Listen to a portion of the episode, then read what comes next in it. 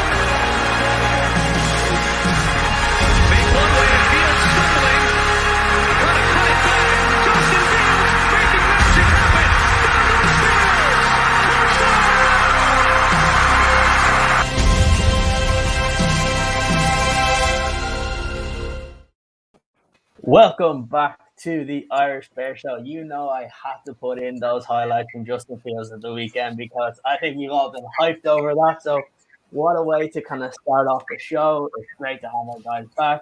Anthony, Corey, Robert, well, Roy as well. We've had all these guys on the show before. I'm going to start with yourself, Robert. How are you doing today? I am doing really, really well. I mean, we talked about this during the season. I'm a friend of the show that the Bears win loss record was not near as important to me as Justin Fields' development. And he comes out, look, you want to hear stats? He was the third leading, uh, he was the third highest quarterback rated with EPA per play plus composite completion over or percentage over expectation. So the advanced stats say he played really well. The eye test says he played really well. You can tell he's coming along. He obviously had in college you'd call it his Heisman moment, but this his breakout moment with that fourth and one touchdown. I am all things JF1 right now. And the fact that an Eddie Jackson and Khalil Mackless defense gave up zero punts to the 49ers is out of sight and out of mind because Justin Fields one is the quarterback. And that is literally all I care about out of this season so far. What about you guys? Yeah, what what is a defense? at the end of the day, all we, care, all we care about is one person and one person only right now. Look, Roy, it's great to have you on again. We had you on the show kind of I think it was really early into the season, or maybe yeah. even prior to the season. I can't remember. We've done so many shows at this stage. How are you doing, my man? I'm good. I'm doing good. Thanks for having me back on. Have everybody here. It's, uh, it's a fun time. It's just like Robert said. I, I said it in the beginning of the season. The 2021 season was all about Justin Fields and it was all about who's going to be here for 2022. Mike Ditka, I think when he got hired, he came into the locker room and said, "Congratulations, we have a championship team."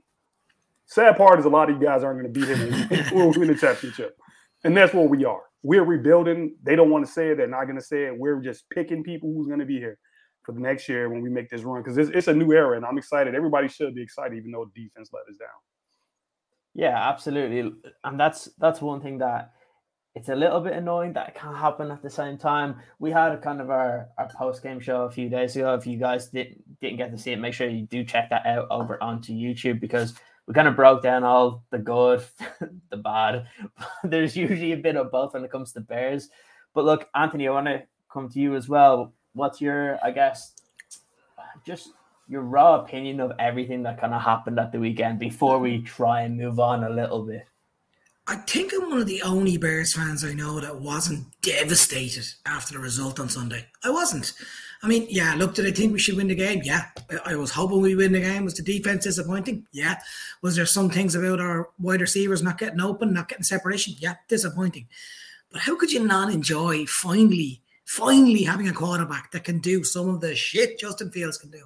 How could you not just sit back and go, we've never seen that? I mean, my wife isn't into football at all. She's no interest whatsoever. She had no interest. And I showed her the, the touchdown Justin Fields scored. And she went, well, that that's pretty impressive. She hasn't a clue she's talking about. No, I don't either, but you get my point. I just I just was so excited just watching that. The results are irrelevant. Kieran, we've spoken about this from the very first week of the Irish Bear Show. We're not a Super Bowl winning team right now. That's not to say we should tank. That's not to say that we should give up every single match. What we should look at is we should go, what's our development? So straight away, what did I get? What did I get out of the game? Khalil Herbert. We've got a running back there that fits with Montgomery. And please, thank God it's over about the about the drafting Montgomery crap. We've got two running backs that can do the jobs that we really want to have um, weapons around around uh, Justin Fields, and we've got someone in Larry Borom didn't do a bad job at right tackle. So straight away we're starting to see little pieces together.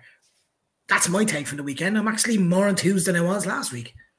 Yeah, absolutely, Corey. Um, yourself, what was your, I guess, biggest takeaway from the game against the 49ers? Because I know there was a lot of there was a lot of good when we talk about kind of Justin Fields, but then there was also a lot of really bad when we actually look at that defense and the numbers really are are not good when you actually have to look at that because it was a shambles in terms of the defensive play at the weekend. Yeah, well, you guys are really bringing me up. I gotta say, I'm feeling a little bit more optimistic just after listening to you guys for a couple minutes. Um, but you know, I, I, I pretty much agree with all of you. The defense is kind of a kind of a, a big head scratcher because they've they've been really decent, especially against the run game in, in the first four games this season. The last three weeks, teams have literally been running all over us. Um, so I, I I really don't know what to make of that. I was really excited about Desai, um, especially after coming off that Rams beating and, and seeming to to pick up and and to get to improve, um, only to have this kind of slump the past three games. So I I'm kind of left with you know, for once we might have an offense going forward if we were able to get everything in place and our defense was solid too. And now i'm kind of like well well now i don't know what the hell is happening obviously after the past few weeks. So um but again on the ups upswing justin fields had his absolute best nfl game hands down. I would like to have an offense that didn't require the quarterback to have over 100 yards rushing in order to stay in the game that would just be you know my preference. But uh you know he he just showed that touchdown to jesse james that fourth fourth down touchdown rushing touchdown those are inherent abilities that you can't teach. That is pure talent.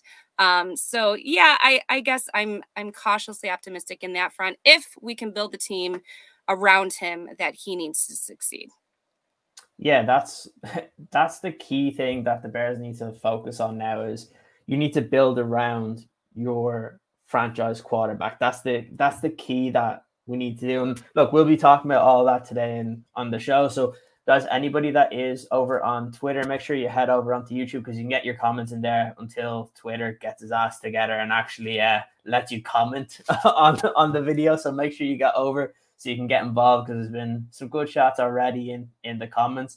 But look, I guess before before we start and kind of talk about some of the positives in terms of the Bears, I think we'd be remiss and not talk about one of the key storylines that's actually been going on today because it comes within the division and it goes with our uh, kind of neighbors in terms of Green Bay and everything that's going on with Aaron Rodgers. And to say that it's a I'll choose my words kind of carefully, a crap show that that something like this can happen when there's these stringent rules that are put in place that each team needs to follow, each player needs to follow. And it's actually going to be a really interesting thing to see how the NFL deal with this because we've seen in other cases, n- normally it was kind of started with like Ray Rice, where something like when it came to all the domestic violence that the NFL just kind of came up with a number and decided to suspend someone for a, cer- a certain amount of time. So, Robert, I'm going to come to you.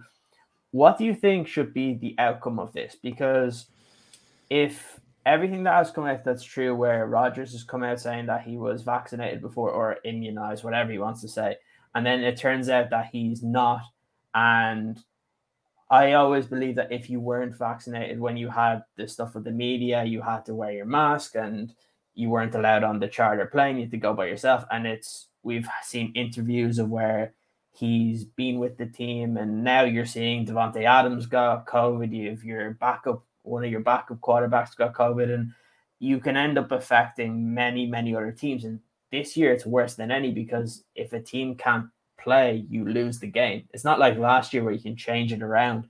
So, what was your opinion as you've seen this story develop over the last 24 hours?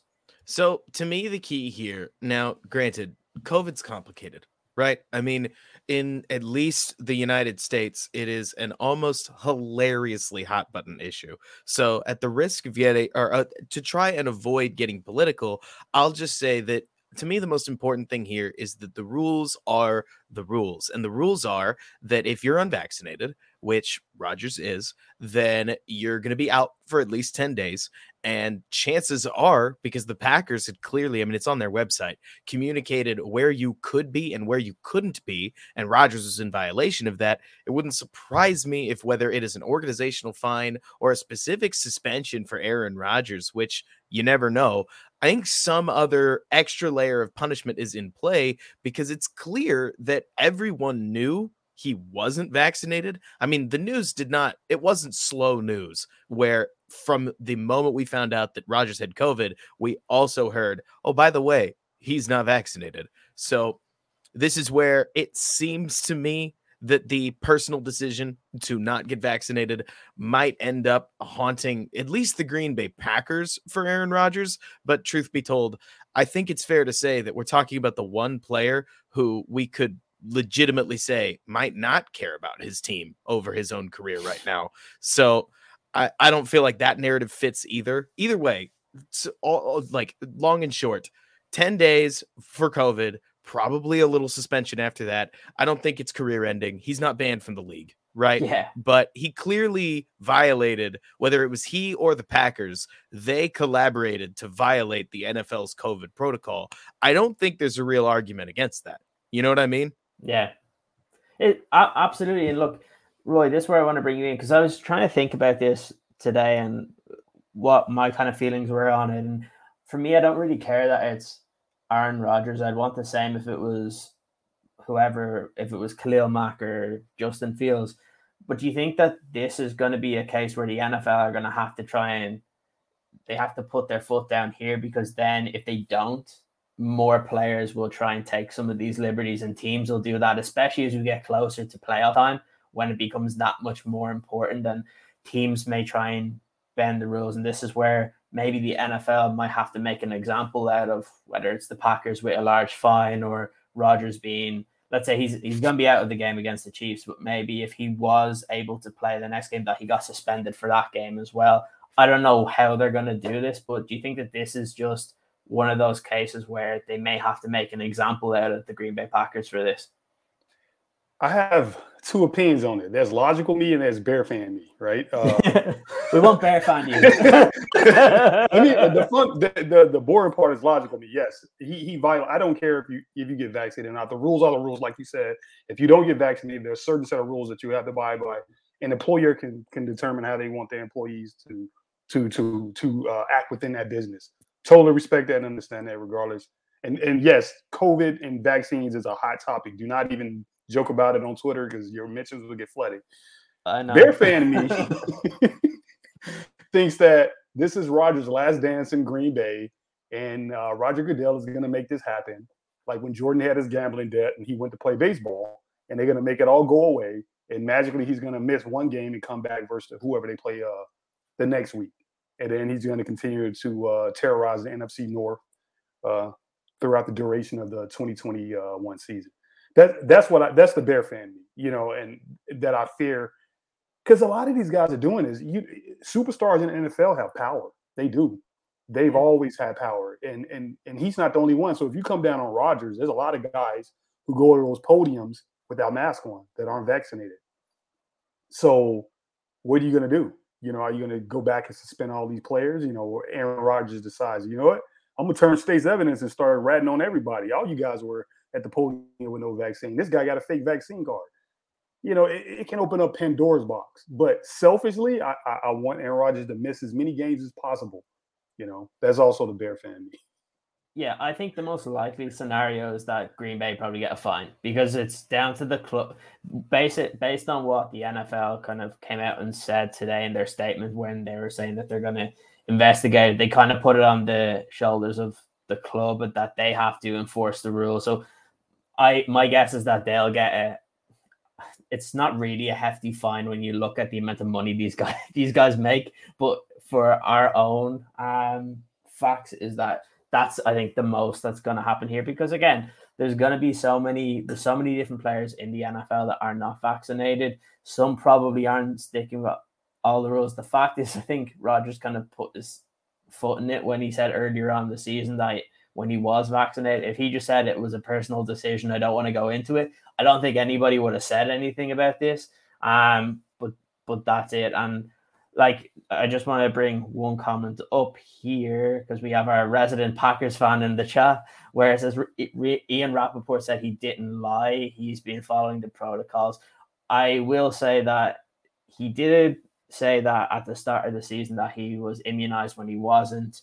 And while he may have been following some of the protocols around the facility, the point is if you're unvaccinated, you're not supposed to be on the charter flight with the team. And there's interviews of Aaron Rodgers saying he's with the team and also pictures showing that he's with the team there. So he has done it in that some in that way. But look, it is it's one of those kind of crazy issues at the moment. For us here in Ottawa, we don't understand how ridiculous like the talk about it is because over here it's a health issue and state stateside it's like this is a political issue. And like you said roy you say one thing and you'll probably have about 2000 people talking to you on twitter and you just have to mute the conversation. And that's a, that's about it. But look I, I just thought it was important to be able to bring this up because again it's a big issue. We don't know what's going to be happening kind of going forward. We saw multiple games last year get moved and this year that's not going to happen and as we get closer to the playoffs as it's getting kind of closer with some of these teams as well. It's definitely something to kind of keep an eye on. So, with that in mind, Anthony, we're going to move on to some of the more positive stuff because I have to say, our show on Monday was really good. We only did seven minutes of negativity. It was great. so we're gonna try. We're gonna try and keep it at that now. So we're gonna. I'm gonna start off with obviously Justin Fields, and I just named this Justin Fields Masterclass versus the 49ers just because of that insane run. Because I don't think we've seen a guy like I know a lot of people have been trying to compare it with the Mitch Trubisky run against the Patriots.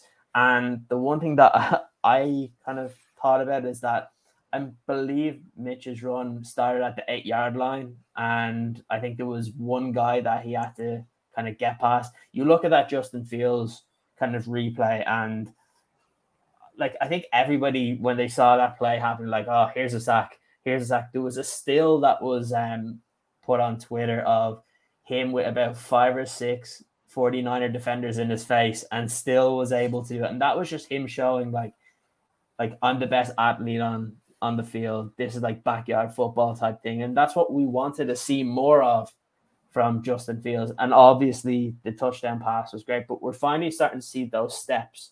So how happy were you with what you saw from Justin Fields against the 49ers?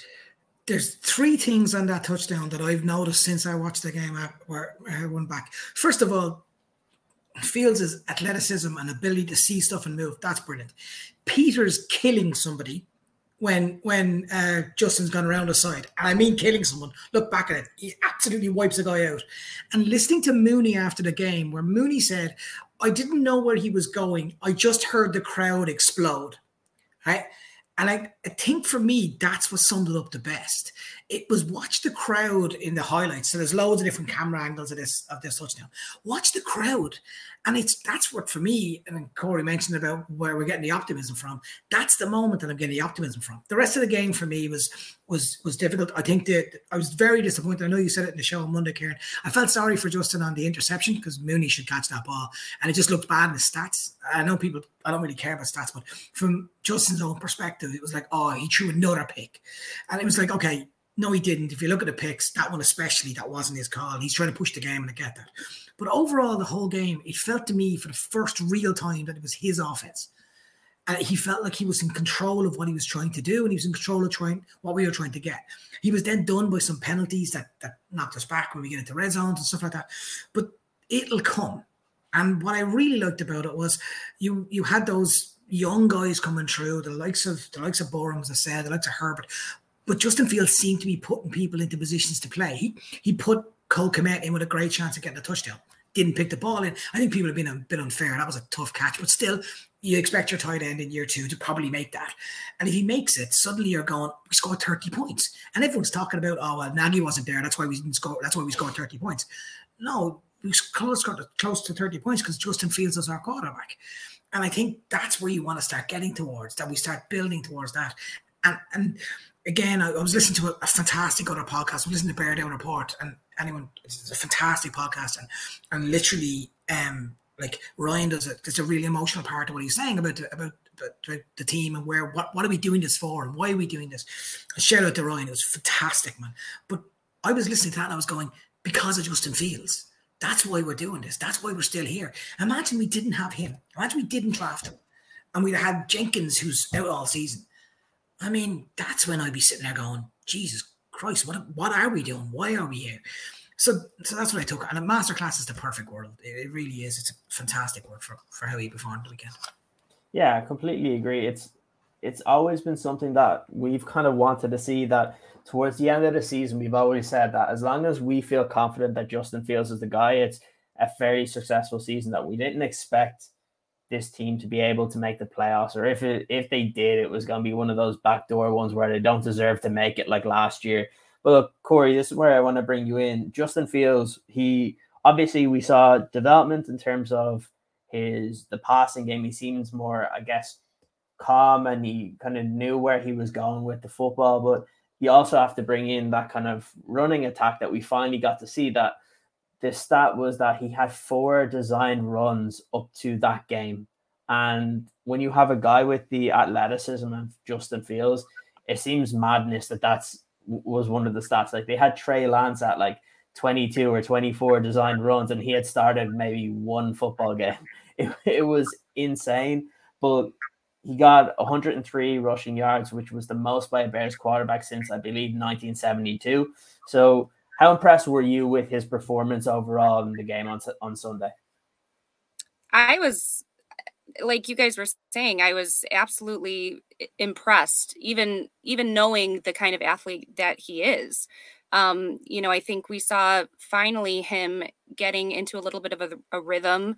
The entire offense got into a rhythm, I think, with moving the chains down the field. It's kind of funny how, you know, that touchdown pass to Jesse James, it's he has a little a little bit more rapport with the players that he got to practice with in training camp, you know. Funny how that happens. Um, but I think that we are st- starting to see him get that same level of comfort and rapport and, and rhythm um, with Mooney. Hopefully, Kmet, man, I know I, I don't know what to think of him, um, but you're right. That was that was a tough catch. But again, Fields' ability to run just opens up our offense that much more. I should say, opens up our offense with a head coach or an offensive coordinator that knows how to build a scheme around him opens up our offense so that much more. Um, you know, you you you can't play over the top too much if you know that your quarterback's gonna, you know, totally burn you on on the run. Um, so it it gets me really excited going forward if we can just get somebody who can develop him properly, who can build that offense around him. I think that it it could really become one of the premier offenses in the league um, and and it could really become like Ant was saying Justin Fields offense. You know I I think getting his input trusting his intellect and letting him have his say into how this offense is, is run I think that is going to also be the key to to just letting everything explode. And his run game is going to be a big part of it going forward i think.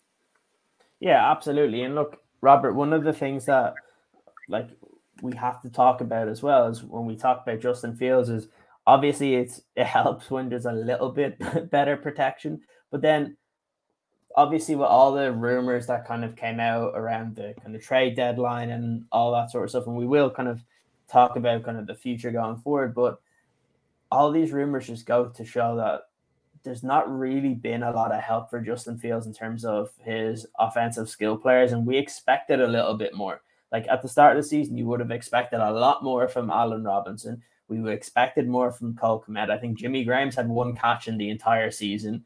Um, you have multiple players on the offensive line that have been injured or have been out, and it just looks like the offense has been whatever running back is there, Justin Fields and Darnell Mooney, and that's it. And you can't build an offense from there. I was trying to think about this is if we want to project where this offense is, because I heard a very a, a very good, I guess, conversation earlier on today where people were talking about the defense and the players that will actually be there when Justin Fields is good and he's the main guy. And I just turned that around to the offense. And for me, we know that Allen Robinson is not going to be here next year. So you have Darnell Mooney by himself, and we don't really know what else is going to happen at the wide receiver position. I kind of think about it if you're looking at a team that's winning playoff games and trying to make it to the Super Bowl, realistically, Darnell Mooney is probably your third option at a wide receiver position. And we're having to treat him as the number one option because the recruitment or the picks or the signings at the wide receiver position just haven't been good enough. And obviously, a disgruntled Allen Robinson from last year hasn't gotten much better. Where we're seeing this lack of chemistry, we they keep saying, but at the end of the day, like Justin Fields has been playing since September. It's November now. Like sometimes these excuses have got to stop, and you have to start making plays. So, what's been your opinion, I guess, of the development of Justin Fields so far, and then actually looking at those options and those wide receivers, tight ends, skilled players that can actually help him out a little bit. So it's funny you ask. I feel like now, granted, what is it? Uh, it is 6 p.m. Central Time now, and in three hours, I'm going to be going live and talking a lot about Justin Fields, but I'll condense everything. To me, the secret sauce to Justin Fields' game on Sunday is that he played fast. He is, I think, a really thoughtful player. He, especially at OSU, really likes time to go through his reads because he wants to go through them. He actually want like he's not a take one look and go quarterback and really has never distilled his game down to that. But on Sunday, he decided that he was going to come into the game with the specific idea of you're going to take one look, sometimes two looks, and if you don't get what you like, you're going to go. Whether that's hit your check down, whether that's run the ball. It like you talked about, he entered the game with four called runs. He left the game with five called runs. The other nine were all pl- like play action rollouts where he decided that he could run the ball instead of throwing the ball and made the right decision for the most part. That fourth and one, that's a pass play. Like if you go back and you watch it, it's a pass play that he breaks two tackles on, diverts the other direction, and that's exactly why Darnell Mooney goes, "Wait, wh- I'm blocking now, okay," and just rolls with it. Justin played fast. I can't speak for the rest of you guys. I never thought his 4 4 speed showed itself quite like it did on Sunday, where he looked like he hit an extra gear. There is an aspect to what it looks like for a player to play without hesitation. And we saw that on Sunday. Now, can he grow that into going one, two, three reads and then making that play? Can he keep that play speed while adding more components to his game? I think he can. He's obviously come a long way in just four, maybe five weeks' time. So I don't think, I mean, I still think the sky's the limit, honestly. But the best part about Sunday's game, in my opinion, is that he looked like a very talented rookie that still had areas to fix. Like he's by no means a finished project, but you finally saw why there was reason to believe when whether it was advanced statistics, box score scouting, basically everything except hoping and praying told you, ooh, Justin's still not playing great. And hardcore film apologists like me would look and say, I think I think he's fine. He's just getting killed out there. But we finally got a game where you could hang your hat and say, that's why. That's why you believe in this kid. Quick note on the other stuff. You know, it's funny you talk about chemistry. It has been six weeks, but NFL teams do like two walkthroughs and one real practice per week when you're in season. Most of the season's like time is spent recovering. It takes like three days to get over the bumps, bruises, and minor injuries that a lot of guys would sit out for if they weren't professional football players, and that's just what they deal with, kind of hockey style. So, to Corey's point, I mean, those training camp reps would have been really helpful. It's not an accident that Jesse James looks most familiar with Justin Fields right now. Not to mention, you talk about A Rob in particular. Who are the quarterbacks that he spent his last decade with? I'll tell you, it's Christian Hackenberg, it's Blake Bortles, it's Mitch Trubisky, it's Nick Foles. So the idea of Robinson being accustomed to a quarterback that'll break out of the pocket, reset his feet, and launch the ball 40 yards downfield, let's just say that's a new experience for him. I don't know. I I'm sure Allen Robinson's probably not sticking around in Chicago, and I know I've gone on too long. But the gist is all this comment about chemistry issues, I, I think they're real. I don't think it's been long enough to just magically fix it in season. And I do think the coaching staff has to own the fact that if, as rumored, they were always planning on playing fields since week four of the season, it is ridiculous that he didn't get more time with the number one wide receivers. But that's neither here nor there. We're just happy that he put up 275 total yards.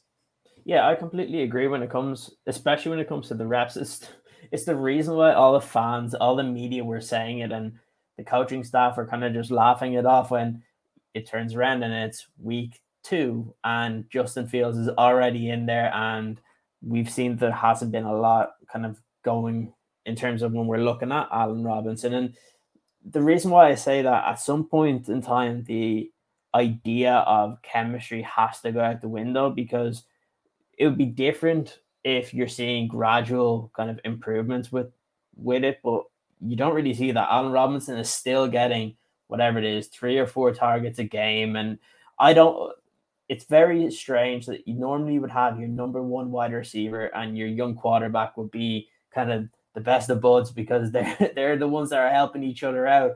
And you're not seeing it. You're seeing it with Darnell Mooney when Justin Fields is, is under pressure. Who does he target? It's always Darnell Mooney. And ideally, as a Bears fan, you would probably want that to be Allen Robinson because for as good as Darnell Mooney is, you know that Allen Robinson can be a guy that can change the game for you, that can win you a football game. And it's it's tough when we kind of look at this. So, Roy, I want to bring you in on on this one as well, especially in terms of, I guess, the weapons around Justin Fields. So we're going to deviate a little bit to kind of looking a little bit further on and what the Bears are going to be able to do to try and improve this. Because we've always mentioned on the show, this year was always about developing Justin Fields, but then from here, it's going to be about kind of surrounding him with the talent for him to succeed. Robert mentions that Justin Fields has always been one of those guys that wants to go through their progressions. The problem is when you have two seconds to throw the ball, you don't have time to go through your progressions. So, what's been your opinion about the progression of Fields this year and also some of the weapons that he currently has. Okay, quickly, I'll touch on uh, the progression. This this takes me back to my my sports playing days. My my games pretty much was basketball, right? I have cousins that play D1 basketball. When I was in high school, they were they were playing college ball, and I used to play kids my age, and I was like one of the taller kids. I was the most athletic kid, and then I would go to college campuses and run full court with D1 collegiate athletes. Now I'm the shortest guy on the court at six two, right? and and these guys are six foot seven, six foot eight, and if I couldn't do the same things that I was able to do with my own age group. And so what happens is it's a transition. You're still good, you're still talented. There's an adjustment period when you step up. It's called playing up. You play up, there's an adjustment. And Justin Fields had to go through that adjustment. He is now playing Alabama every week. Actually, he's playing better, a team better than Alabama every week and he, it, the game has to slow down. Eventually, what happens, you adapt and you overcome, and the game just slows down. You know, I can't do that anymore on this field that I used to do there, and you just adapt. And the guy, as smart as he is and athletically as, as he is, and how smart he is and how hard he works, I always knew that he would overcome that. That was never a worry. It was like that's just going to take time. There's nothing you can do to make up that time. It's just something that just happens. If you ever been in that situation, you just know it. It can be martial arts. It can be anything. Uh, it just has to slow down. Uh, and so the weapons, I was speaking on this. I, I, I was saying this, and I got a lot of, I got some heat. I don't say a lot of heat. I was saying the Bears have decent weapons. They don't have great weapons. If you look at teams like the Tampa Bay Buccaneers, the Arizona Cardinals, they have weapons upon weapons. The Tampa Bay Buccaneers have uh, uh, Evans, they have uh, Godwin, they have uh, Antonio Brown, they have Scotty Miller who's out, they have Gronk, OJ Howard, they have all these guys. They have multiple running backs. That's why when like the the uh, Montgomery thing, I pushed back against it when they're like, "Oh, we got Khalil Herbert, we don't need David Montgomery." I'm like, "No, you need both. You need both. You need Khalil. You need Tarik Cohen to get healthy. If you let Aaron, Allen Robinson walk, you need to bring in another one, number one wide receiver. And on top of Darnell Mooney, you need to bring in another wide receiver. Oh yeah, and you need another tight end to pair with Cole Kmet. And you need to be bring reinforcement on offensive line you have if you want to be a Super Bowl contender in the modern NFL, you have to invest, invest in the offensive side of the ball. Olin Kreutz, who I love, he points this out all the time. Where's the money? On the Chicago Bears, where's the money? It's all on the defense. Who on the offensive line is getting paid? Cody Whitehair? And then you wonder why your offensive line is bad. Allen Robinson is the only wide receiver making money you know, you, you, look at it and then you look at the defense, and we put so much pressure on the defense. All these guys on defense, the defensive line, the linebackers, the pass rushers, the safeties, the cornerbacks. Well, not the cornerbacks right now, but that's where all the money is. The Bears are going to have to invest money and draft picks on the offensive side of the ball, especially now that you have a young, budding franchise quarterback. Justin Fields, as Michael Jordan said, the ceiling is the roof. uh, this, this, that's what it is. He he is that guy. You have him now. Build, build. Keep him here for the next 15 years, and we'll be like the Green Bay Packers, the Seattle Seahawks, where we'll be making the, the playoffs every other every year, and we'll be a Super Bowl contender for the next 10, 15 years. The time is now. Yeah, I, I completely agree. And we've been talking about this a lot, Anthony, on the show about having to build with Justin Fields. So I'm going to bring this into kind of two topics it kind of goes with this week and everything that happened at the trade deadline or everything that didn't happen at the trade deadline. And I've always said, I said it on the show on Monday. I, even though we were talking about the possible trade scenarios, that the most likely scenario was that nothing was going to happen, and that's exactly what happened.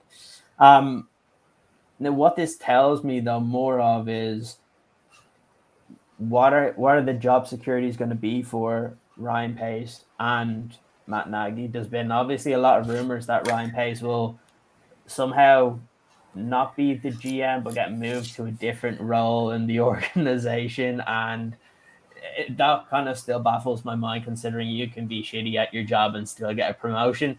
Makes no sense only in sports but there we go. Like it's the one thing that i never understand when we talk about how they say there's no football people within the Chicago Bears, yet they have so many alumni that are close to the Bears that do shows, that do all this stuff that they could easily bring in. You don't need to be bringing in some old geezer like Ernie Accorsi. Go, go get some of the guys that constantly have to do their homework on the team that are watching every single game. Like Roy just said, bring in Olin Kreutz to maybe help you see if an offensive lineman is good enough or not. like there's there's always suggestions to help this team. So my first my first question to you is around kind of the trade deadline with kind of what it tells us about Matt Nagy and Ryan Pace and kind of moving along to what we were just talking about and how to build around Justin Fields. What do you think is the best way to do that for this upcoming season? Because we all know this year is purely about the progression of Fields. Next year has to be surrounding him with the talent to where he can win football games. Yeah, I think first of all, isn't it great that it took us 38 minutes to mention Matt Nagy's name? Uh, that's the first thing I'll say on that. I, I love that. Uh, keep going. We should keep doing that. A Matt Nagy free zone or something. Um, I think Roy made a very good point, and it's one that we've kind of spoken about as well. Is and it's we need to go, and I'd even go with a figure. We need to go seventy percent of the money on our offensive side of the football and 30% on our defensive side of the football. If that means we lose some of our bigger names on our defense, so be it. Um, because we need to start looking at like we need to get Borom as many reps as we can to see if he is that right tackle or maybe even left tackle that we can have. We need we need Peters to literally be standing over Jenkins when he comes back and explaining every part of the, the game because we need to get our offensive line right. We need we need to then look at exactly what our rookie contracts are and what are we developing with that rookie contract group? And then we're building from there on scale positions for me. And it's interesting that that Roy was talking about a, a tree his his podcast the tree Kings spoke about uh, A Rob way way back when there was all story of A Rob getting his extension. And and the, the, lads were giving it loads about A Rob doing A Rob should get a full a contract. And they were having a full debate about that. And I think now it's not even a conversation. People were talking about A Rob getting traded at the at the weekend. And or yesterday, and, and the reason he didn't, I'm assuming, is because we couldn't get anything better than a third round pick, which is what we'd have got as a compulsory pick anyway. Um, I think it's to the stage now where we really need to look at what exactly do we want Justin Fields to look like? What's the team going to look like around him? What kind of players do we need to build into that into that mindset? And, and for me, it's about getting that right. Yesterday, for me, solidified the fact that I think both uh, Matt Nagy and Ryan Pace are on heads on the block. Because it would not surprise me if they went and asked about OBJ, for example, right? And said, Oh, we, we need we need a we need a receiver for for Justin. What about what about OBJ? Someone like that.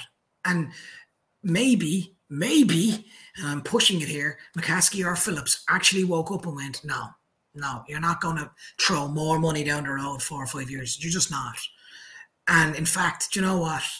I don't even know if you are right too. And I think Pace has put himself to Nagy unbelievably so in the last not to be picking with. So if Nagy goes, Pace goes. And I've been kind of thrown on that regularly. And I'm back yesterday for me, said they're both gone. The question you asked though was what do we want to build around about Justin Fields and how do we want to do it? And for me, it's next year. I know what you say about win now. We have to win next year. I actually don't think that's true. I think what it is is we have to have pushed on to a scenario where we are at a position pretty similar to what Buffalo Bills did. And I know you spoke about this Kieran on Monday, where the Bills went from six and ten or six and eleven and flipped it to where they are now Super Bowl kind of pretenders just before. So it took them three years to do so. And it's about trying to get as many of those people put into positions that we can that we can make that that work. So it's about getting rid of players who are on massive contracts. It's getting rid of the one year deals that we have going. And while our dead cap scenario will probably be horrendous next year, it's about building stuff and starting to put stuff around them. And if that means it's if we only trade on the offensive side of the ball, if we only go free agency with offset offensive side of the ball, I'm fine with that. Yeah, look, uh, I I completely understand that one, and actually, just as you mentioned with OBJ. That's an interesting one because it looks like he's about to get released by the Browns with everything that's going on. So that's not a great situation for them. It's it's a tough one for many teams to figure out because again, it all comes back to that saying is the juice worth the squeeze. And with OBJ, he's been recently injured, all this sort of stuff going on. It's I, I don't know. It's it just shows it's going to be an option in the off season because if he's getting cut from the Browns, I can only imagine that whatever team is bringing him in, it's only going to be for the couple of games, and because I don't think a, a team is going to want to have to pay OBJ what he probably expects to, to get paid. So that's definitely going to be an interesting one. But look, it is something to kind of think about, kind of going forward, because you do look at that wide receiver position. Do you just focus in on the draft for that, or especially if you're going to lose Allen Robinson, because the problem is if you're going to lose Allen Robinson and you didn't want to trade him for whatever it is, a sixth or a fifth, because you knew you could get a third comp pick, it means you can't spend much in free agency either. Because if you spend, you then screw up that comp pick. So if you want that third round pick, then you're basically going to be getting guys at the bottom of the barrel or guys that are not proven, and you're going to try and bring them in. So it comes to that point of we're probably going to see more of this try to be built through the draft. And I guess the positive side on that is that we're seeing more and more wide receivers every year be successful later on in the draft. But yeah, it's it's definitely an important one, I, I guess, going forward. And look, Corey, one of the questions that I want to ask you is just going back to the game against the 49ers. Was that the first kind of snippet of life without Matt Nagy? Because I know a lot of people had this conversation on Monday morning. Was it just the team that the Bears are playing against, or was it that this can't really be just a coincidence that we the offense looks pretty dire for let's just be honest, three seasons. And the one game that Matt Nagy's not there, and we actually see a tiny bit of life. I'm not going to pretend like the offense was great. We scored two touchdowns. That's it. And one of them was just Justin Fields' ridiculous run. So essentially, we scored one kind of designed play for, for a touchdown.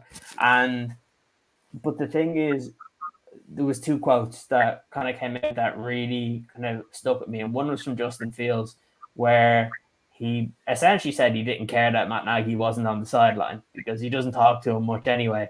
Or and then the second one was also from Justin Fields when one of the reporters asked him if Matt Nagy had messaged them and he said, "Yeah, he did." And they said, "What did it say?" And he said, "Oh, I didn't read it; it was too long." Like that. Sh- that kind of shows like Justin Fields is the most important player on this team, and he like for example, all of us, if your boss texts you, you text him back. like, uh, but Justin Fields clearly, I just feel like the players are going to start to know towards the end of the season what is going to happen here. So, what's been, what's your opinion of this? Do you think that it was just a coincidence that the Bears were more successful when Matt Nagy wasn't there, or do you think that it's actually something there that even if he's not calling the plays, that he still has kind of that veto power if Bill Lazor wants to call something, he said, "No, no, no, we're not going to do that. Call a different one." Yeah, I think that it's it's probably a combination of a lot of things. You know, it's it's Justin Fields getting more chemistry, getting more rhythm, um, but also we we've talked about it the entire season that Matt Nagy cannot get out of his own way. He cannot set his ego aside, completely give the play calling over to Bill Lazor. Even when he did give the play calling over to Bill Lazor, he couldn't even give him credit. And he continued to say, well, everything goes through me. You know, I'm I'm the final say. I, it, I mean, it's it's laughable at this point. You know, I, he he needs he needs to go see somebody. I think talk about his ego. Um, but not to psychoanalyze anybody. Um, but I do think I think what we're what we're seeing with Justin Fields in terms of those comments is his intellect. You know, I think that he is so smart that he knew from the beginning and understands that whatever Nagy has been trying to do, and I don't think anybody still knows to this day what he's been trying to do, that it, it, it, wasn't working, you know. And as much as Justin Fields could use his natural abilities and his talent to try to get that offensive working, you know, if if you don't have the right scheme and you don't have the right you know read of the defense and everything everything from your offensive coordinator you're not going to get that offense off the ground and i and justin fields he he knows that. He absolutely knows that. I think that nagy and pace are on the hot seat regardless of what happened at the trade that deadline. I think kieran you were completely right. This isn't you know baseball or hockey. We obviously everybody was saying everybody except Ryan Pace was saying we're probably not going to see anything happen at the deadline, which is just the irony is hysterical.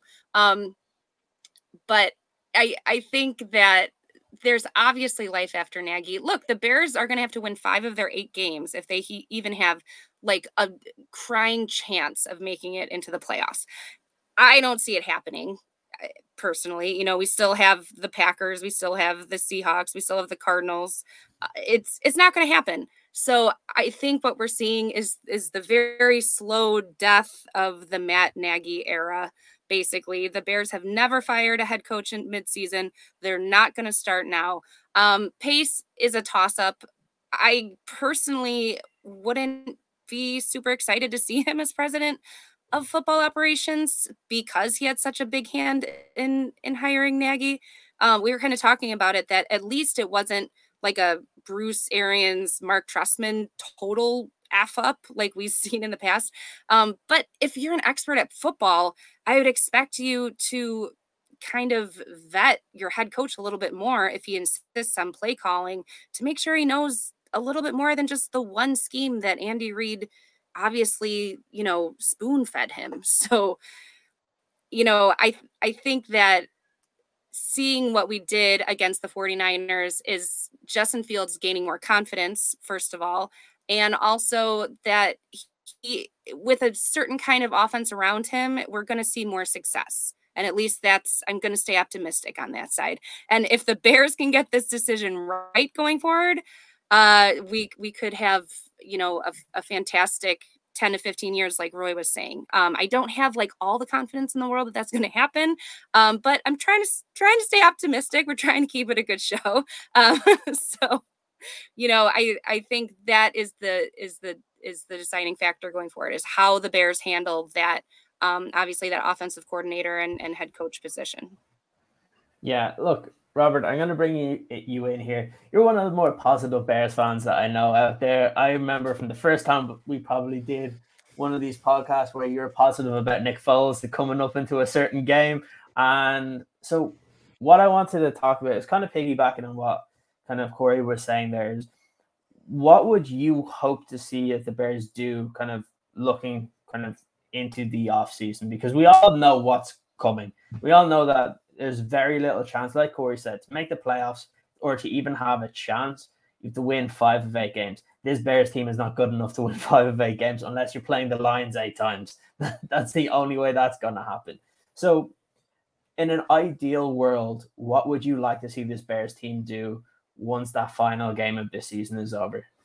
Reset, sell off, start over, and build with what you got to me, the number one thing I'm worried about, like you talk about how I'm pretty positive, and I am. Like to pick on the Foles thing, I liked the fact that he looked through the field, but man, we got Jacksonville Foles, and I was really hoping for Philly Foles. We thought we might have had a little bit of that in Atlanta, but the point is, is that we can't keep kidding ourselves, right?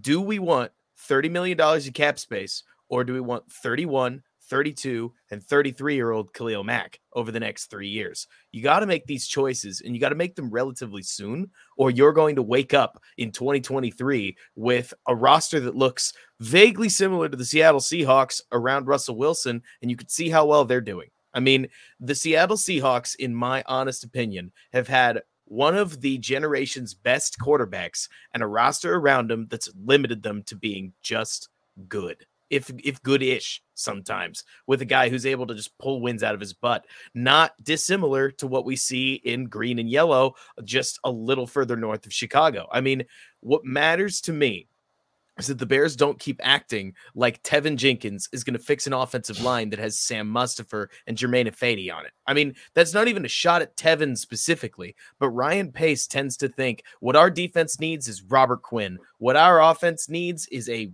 very highly paid for rookie left tackle in draft capital. The Bears need more bodies. They need youth. They're one of the oldest rosters in football. They need to start over. All their best players, they're paying high dollar for. And with Roquan Smith being the one defensive player, maybe Jaylon Johnson too, that we're not and or that we're not paying high dollar for, we're about to potentially pay him like top of the cap money. So I think that whether you fire Pace, which would be my preference, or you promote him out of his job seat. It doesn't make a difference to me. The Bears need, in my opinion, to boil down to the to what's going to be there in 2023, 2024 and beyond and basically take 2022 as a year to pay their debts cuz if you front load all of your dead cap, you don't need oh you you don't have to carry it in 2023 and beyond. And with Justin Fields, you got the time to do that. Like spend on some young draft picks on the offensive line, potentially hire some offensive linemen in free agency that'll stick around for a little while. Sure, make the offense decent and let the defense rot for a season. But like, I don't want to take 10 wins now so that we can only cap out at 10 wins going forward. I would like to be a contender. And to be a contender, sometimes you've got to like turnarounds happen fast in the NFL. This isn't baseball. You don't have to take four years to work your way to finally one contending team. But to act like this Bears roster doesn't have some warts on it that might need some cleaning, I think personally would be being a little bit too optimistic. Yeah, I completely agree. Like when it comes to the offseason, I would be all for trading some of these kind of higher priced defensive players that we have on the roster and improving the offense and basically trying to set up Justin Fields in a position where he can succeed and then from then you're able to build on that the following season to where you really should be expecting to win. I completely agree with you when it comes to Seattle. You just have to look at Russell Wilson in that rookie contract. He had a, an excellent defense, a terrible offensive line, and one or two decent weapons there. And he had Marshawn Lynch, and they were able to, they were able to do it. And you want the Bears now to start like we said, move the money from the defense and build it into the offense because that's the only way you're going to win anything nowadays. Like we've seen the likes of the Chiefs go in and win a Super Bowl with a very average defense, and we've seen it happen in other times. All you need is that if you can have an average defense with one or two kind of very good players on that defense, which the Bears do have, that you can build this thing correctly, but it's not going to be one year it's going to take two or three years to do this. But the problem will be if you have someone like Ryan Pace making these personnel decisions where your offensive line coach thinks Germain Ifedi can be a pro bowler, like it that just does not make sense to me. And like we can all blame Pace for bringing in kind of Larry Borom. We can say, oh, he's brought in Borom, he's brought in Jenkins. Jenkins is out injured. He has to bring in Peters, but it's more than that because if that happened, but you had a really, really good interior of your offensive line, you wouldn't look as terrible as you do. But the problem is Cody Whitehair has had a terrible season, to be honest. Sam Mustipher can't play. Like he's getting pushed back every single time they zoom into that to the offensive line, the defensive line. You're seeing somebody absolutely murder Sam Mustipher, and he reminds me of the Hroniss Grasu years for the Bears. It reminds me of that. I think it was the Chiefs game when we were basically on our two yard line and he got pushed back. Nearly, he nearly hit the goalpost at that at that point. He got pushed back so far. So it needs to change. Hopefully, we get to see that change coming up. And look, I think we're coming towards. we talk about last year where there was that six game losing streak. We're not going to be too far off that if we if we don't hurry up here. But we have our Monday night football game, and Roy, this is where I want to bring you in. What would be your expectation going into this game? Because I think a lot of people a couple of weeks ago were saying, "Oh, this is a very winnable football game." That the Steelers look out of sync, but then in recent weeks, you just see they had a very impressive game against the Cleveland Browns. It's the Bears are constantly shooting themselves in the foot. Uh, one of the comments here from Alan is definitely right in terms of the offensive line. So there's just so many penalties that happen. So anytime the Bears get an advantage, they kind of kill themselves with it.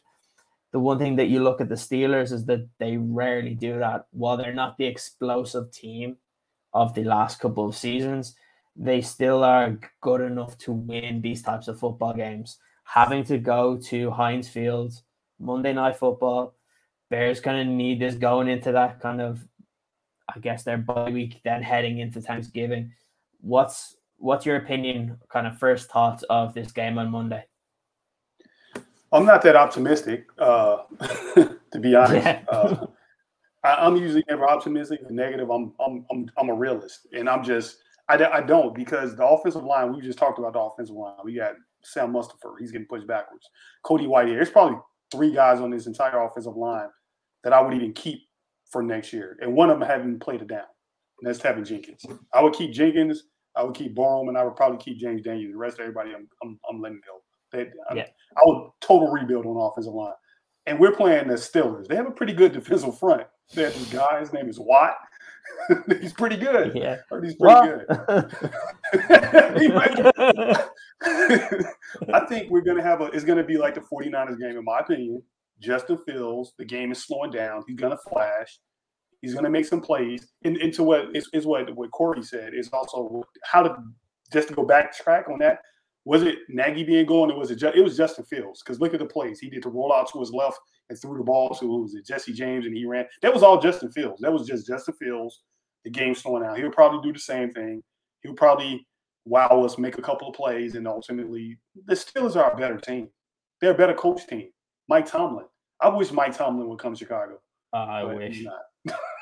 yeah, I've I've always had like the real urge to want like Mike Tomlin or Sean Payton just. Yeah, me too. I said Mike Tomlin and Sean Payton. I would like kill to have either one. I hope this yeah things just suck so we can take them away. Uh, I know. Like Sean Payton could literally make me a good quarterback. like that's like that's that's how good he is. But look, we are gonna go into kind of one of our kind of fun uh, aspects of the shows when we're kind of get a couple of guests on. We get to talk about the upcoming game, and it all comes down to our predictions. So with this, we always do one ball prediction and our score prediction. Anthony, because you're very reminiscent of a certain head coach that's in Chicago, I'm gonna let you go first. Hopefully you'll be hopefully you'll be closer to the game than our our head coach will be because like again, we don't know where he is. He could be in Alaska for all we know. So that's another one. Like just grow up, you absolute muppet. Just say where you are, you tick. Anyway, sorry. I, I, thought, I wasn't going into a rant about the guy that looks like me. I really wasn't. Anyway, you just pushed me over the edge. Um, this week, yeah, look, I'm on the Bears. I think Bears going to win every game, every week. I've always predicted Bears win every single match. Doesn't matter who they play. Um, I, I that's why you I, lose always, a lot of money there. Anthony. That's why. That's why I don't bet on them. That's why I don't bet on them.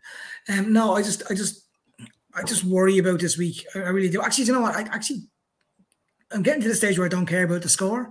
I just want to see development and I want to see progress. I want to see like not just in Justin Fields. I want to see Borom have another good game. I want to see Herbert having another good game, and I want to I want to start seeing that stuff coming in. Uh, I haven't mentioned his name in around seven weeks. I'd love Dazz Newsome to get another shot. I'm not just saying that because I'm Mr. Dazz Newsome fan, but I genuinely would like to start seeing him get get called up and people like him to get to get brought in.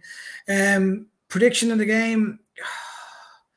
I can't see anything but the Steelers win the game, but I think it becomes a lot closer than than people do, and I think we actually get closer to 30 points than I think. Uh, oh, thanks, bro. Oh, cheers, kid. Thanks very much. Um, but like what I what I think score prediction, I'm gonna go. I think our defense is in trouble, and Sean Desai is, is a conversation we haven't mentioned so far, and I'm, I I just would like to see a kickback from Sean Desai because he got his ass handed to him last week. So I want to see a kickback from that. Look, there's talks that Mack will be back. That'd be a big. That's a big thing if he is. Um, I get what Robert was saying, but Mack is still a, as, as was proven last weekend, he's a really important player for the Chicago Bears. Well, long way around. What score am I thinking? I think we'll score 30. but I think they might score 32. So I think that's where it's coming from. Why do I think we'll score 30? Because I think Justin Fields is starting to cook. I was I was gonna say, Anthony, I need some of what whatever you're smoking if you think the Bears are scoring 30 points. Well, okay, okay, I'll go back. Okay, we play, we play the, okay, we play the 49ers, right? If Cole Kmet takes takes that catch and if Santos gets the kick, don't say it, Kieran, don't say it. He's not human, don't say it. If Cole Kmet gets the kick and Sant uh, as Cole catches the ball and Santos gets the that's that's 30 points. But they if didn't. Mooney takes the ball, yeah, but that wasn't just the Fields' fault. That wasn't even the scheme's fault. That was two individuals' fault. Uh, but they still play for I, the, but they still play for the oh, team, and that's the that's the point. Like, oh, yeah, I still think I still think ball prediction. 30. Go. okay, 32-30. What's my ball prediction? My ball prediction is Santos does not miss a kick. Okay, cool. Uh, Robert, I'm gonna go to you next. Bold prediction first, then we'll go with our scoreline prediction. Bold prediction: Bears defense does better than they should, and it's not really because they're good. Honestly, they are.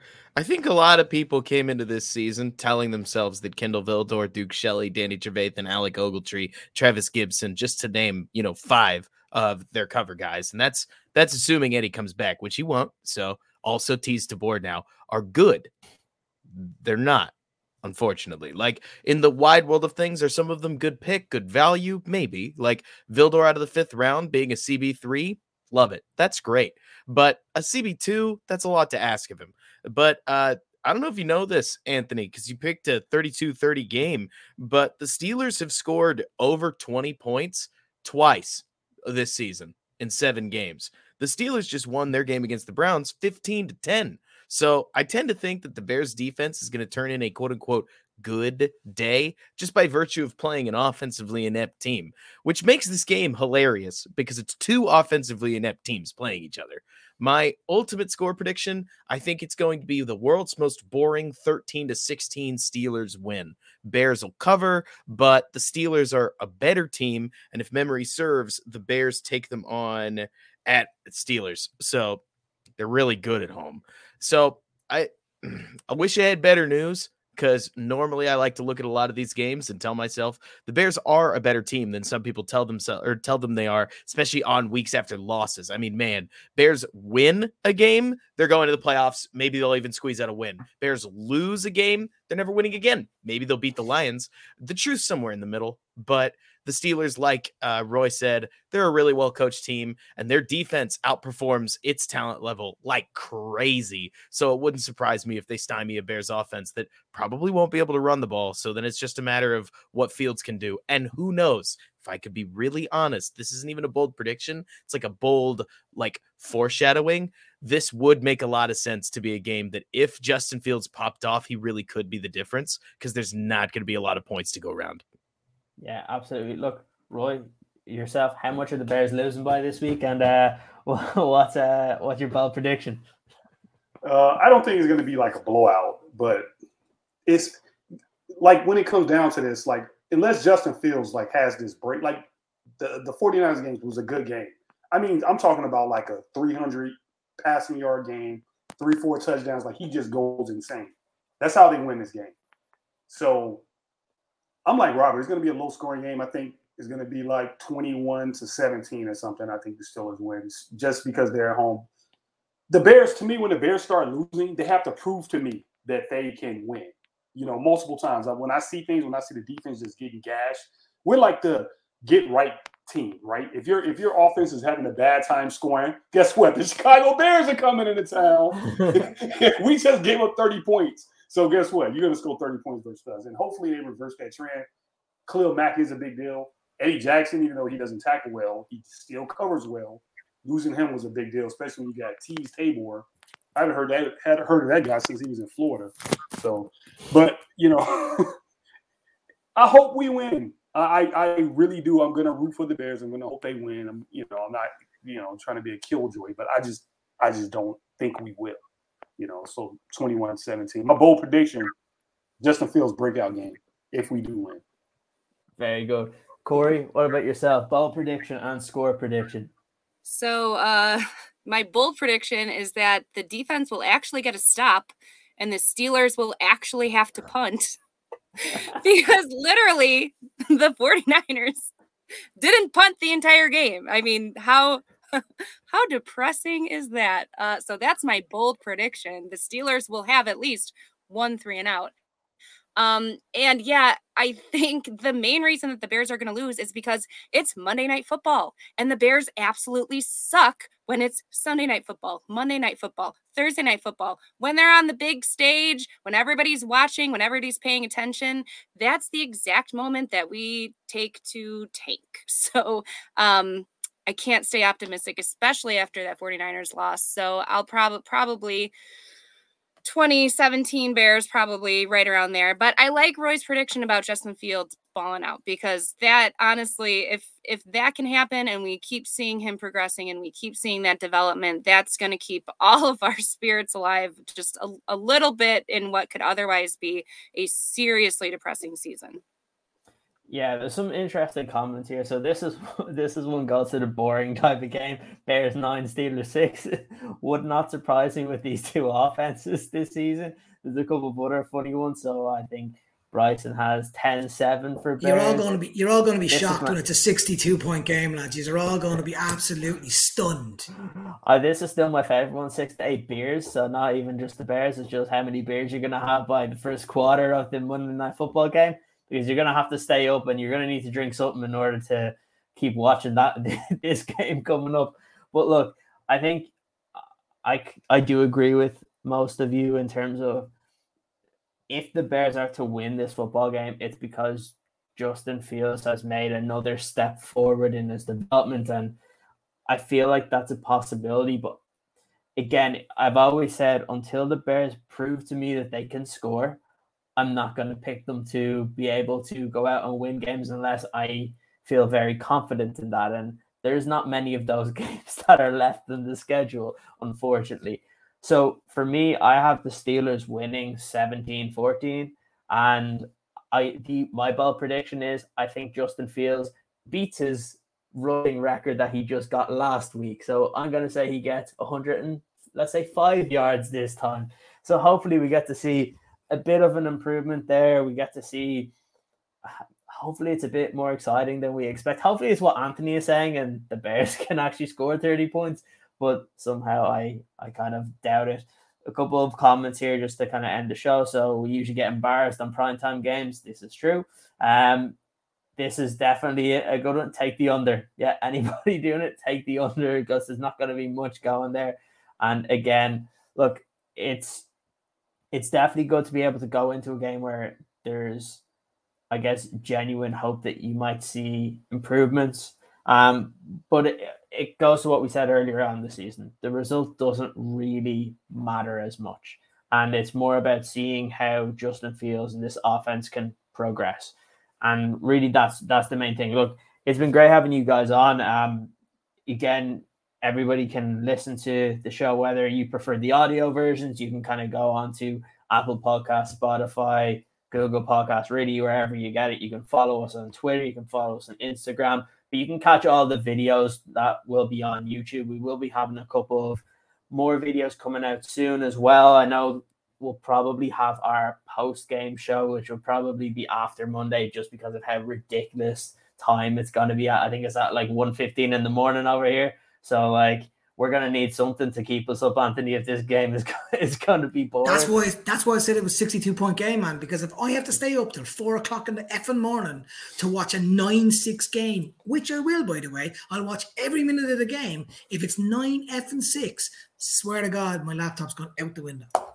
Yeah, absolutely. Look, hopefully that's the case. Guys, make sure you do head over to our YouTube channel. Make sure you hit that subscribe button. Follow these guys over on Twitter as well. All of them produce really, really good content. As Robert said, that he's going to be doing a real long video later on about Justin Fields, so you're not going to want to miss that. Robert, you want to tell the people where they can find some of that stuff as well? Yeah, sure. Just check me out on windycitygridiron.com. That's windycitygridiron.com. And my YouTube channel is Run Pass Opinion. So run pass option, change it for opinion. I'll see you at nine. Absolutely.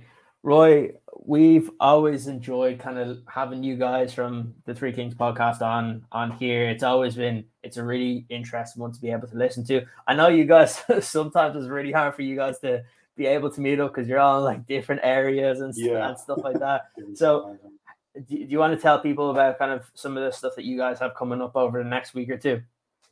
Yeah, we at uh, Three Kings, uh, the Midway podcast. We're on Apple Pod, uh, Spotify. Eventually, we're going to get on YouTube, but eventually, we got to get to get a time and collaboration when we're going to do it.